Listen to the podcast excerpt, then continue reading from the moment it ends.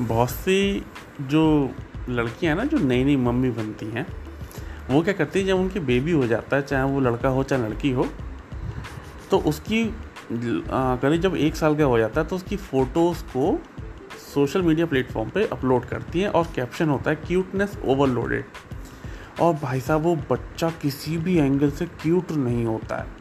काला होगा, भुजंगी होगा, खूबसूरत नहीं होगा क्यूट नहीं होगा। लेकिन कैप्शन में लिखे कि क्यूटनेस ओवरलोडेड अरे यार, वो क्यूटनेस केवल तेरे लिए है, हमारे लिए नहीं है। क्यूटनेस ओवरलोडेड उसके लिए लिखा जाता है जो वाकई में क्यूट हो। तेरा बच्चा क्यूट नहीं है रे।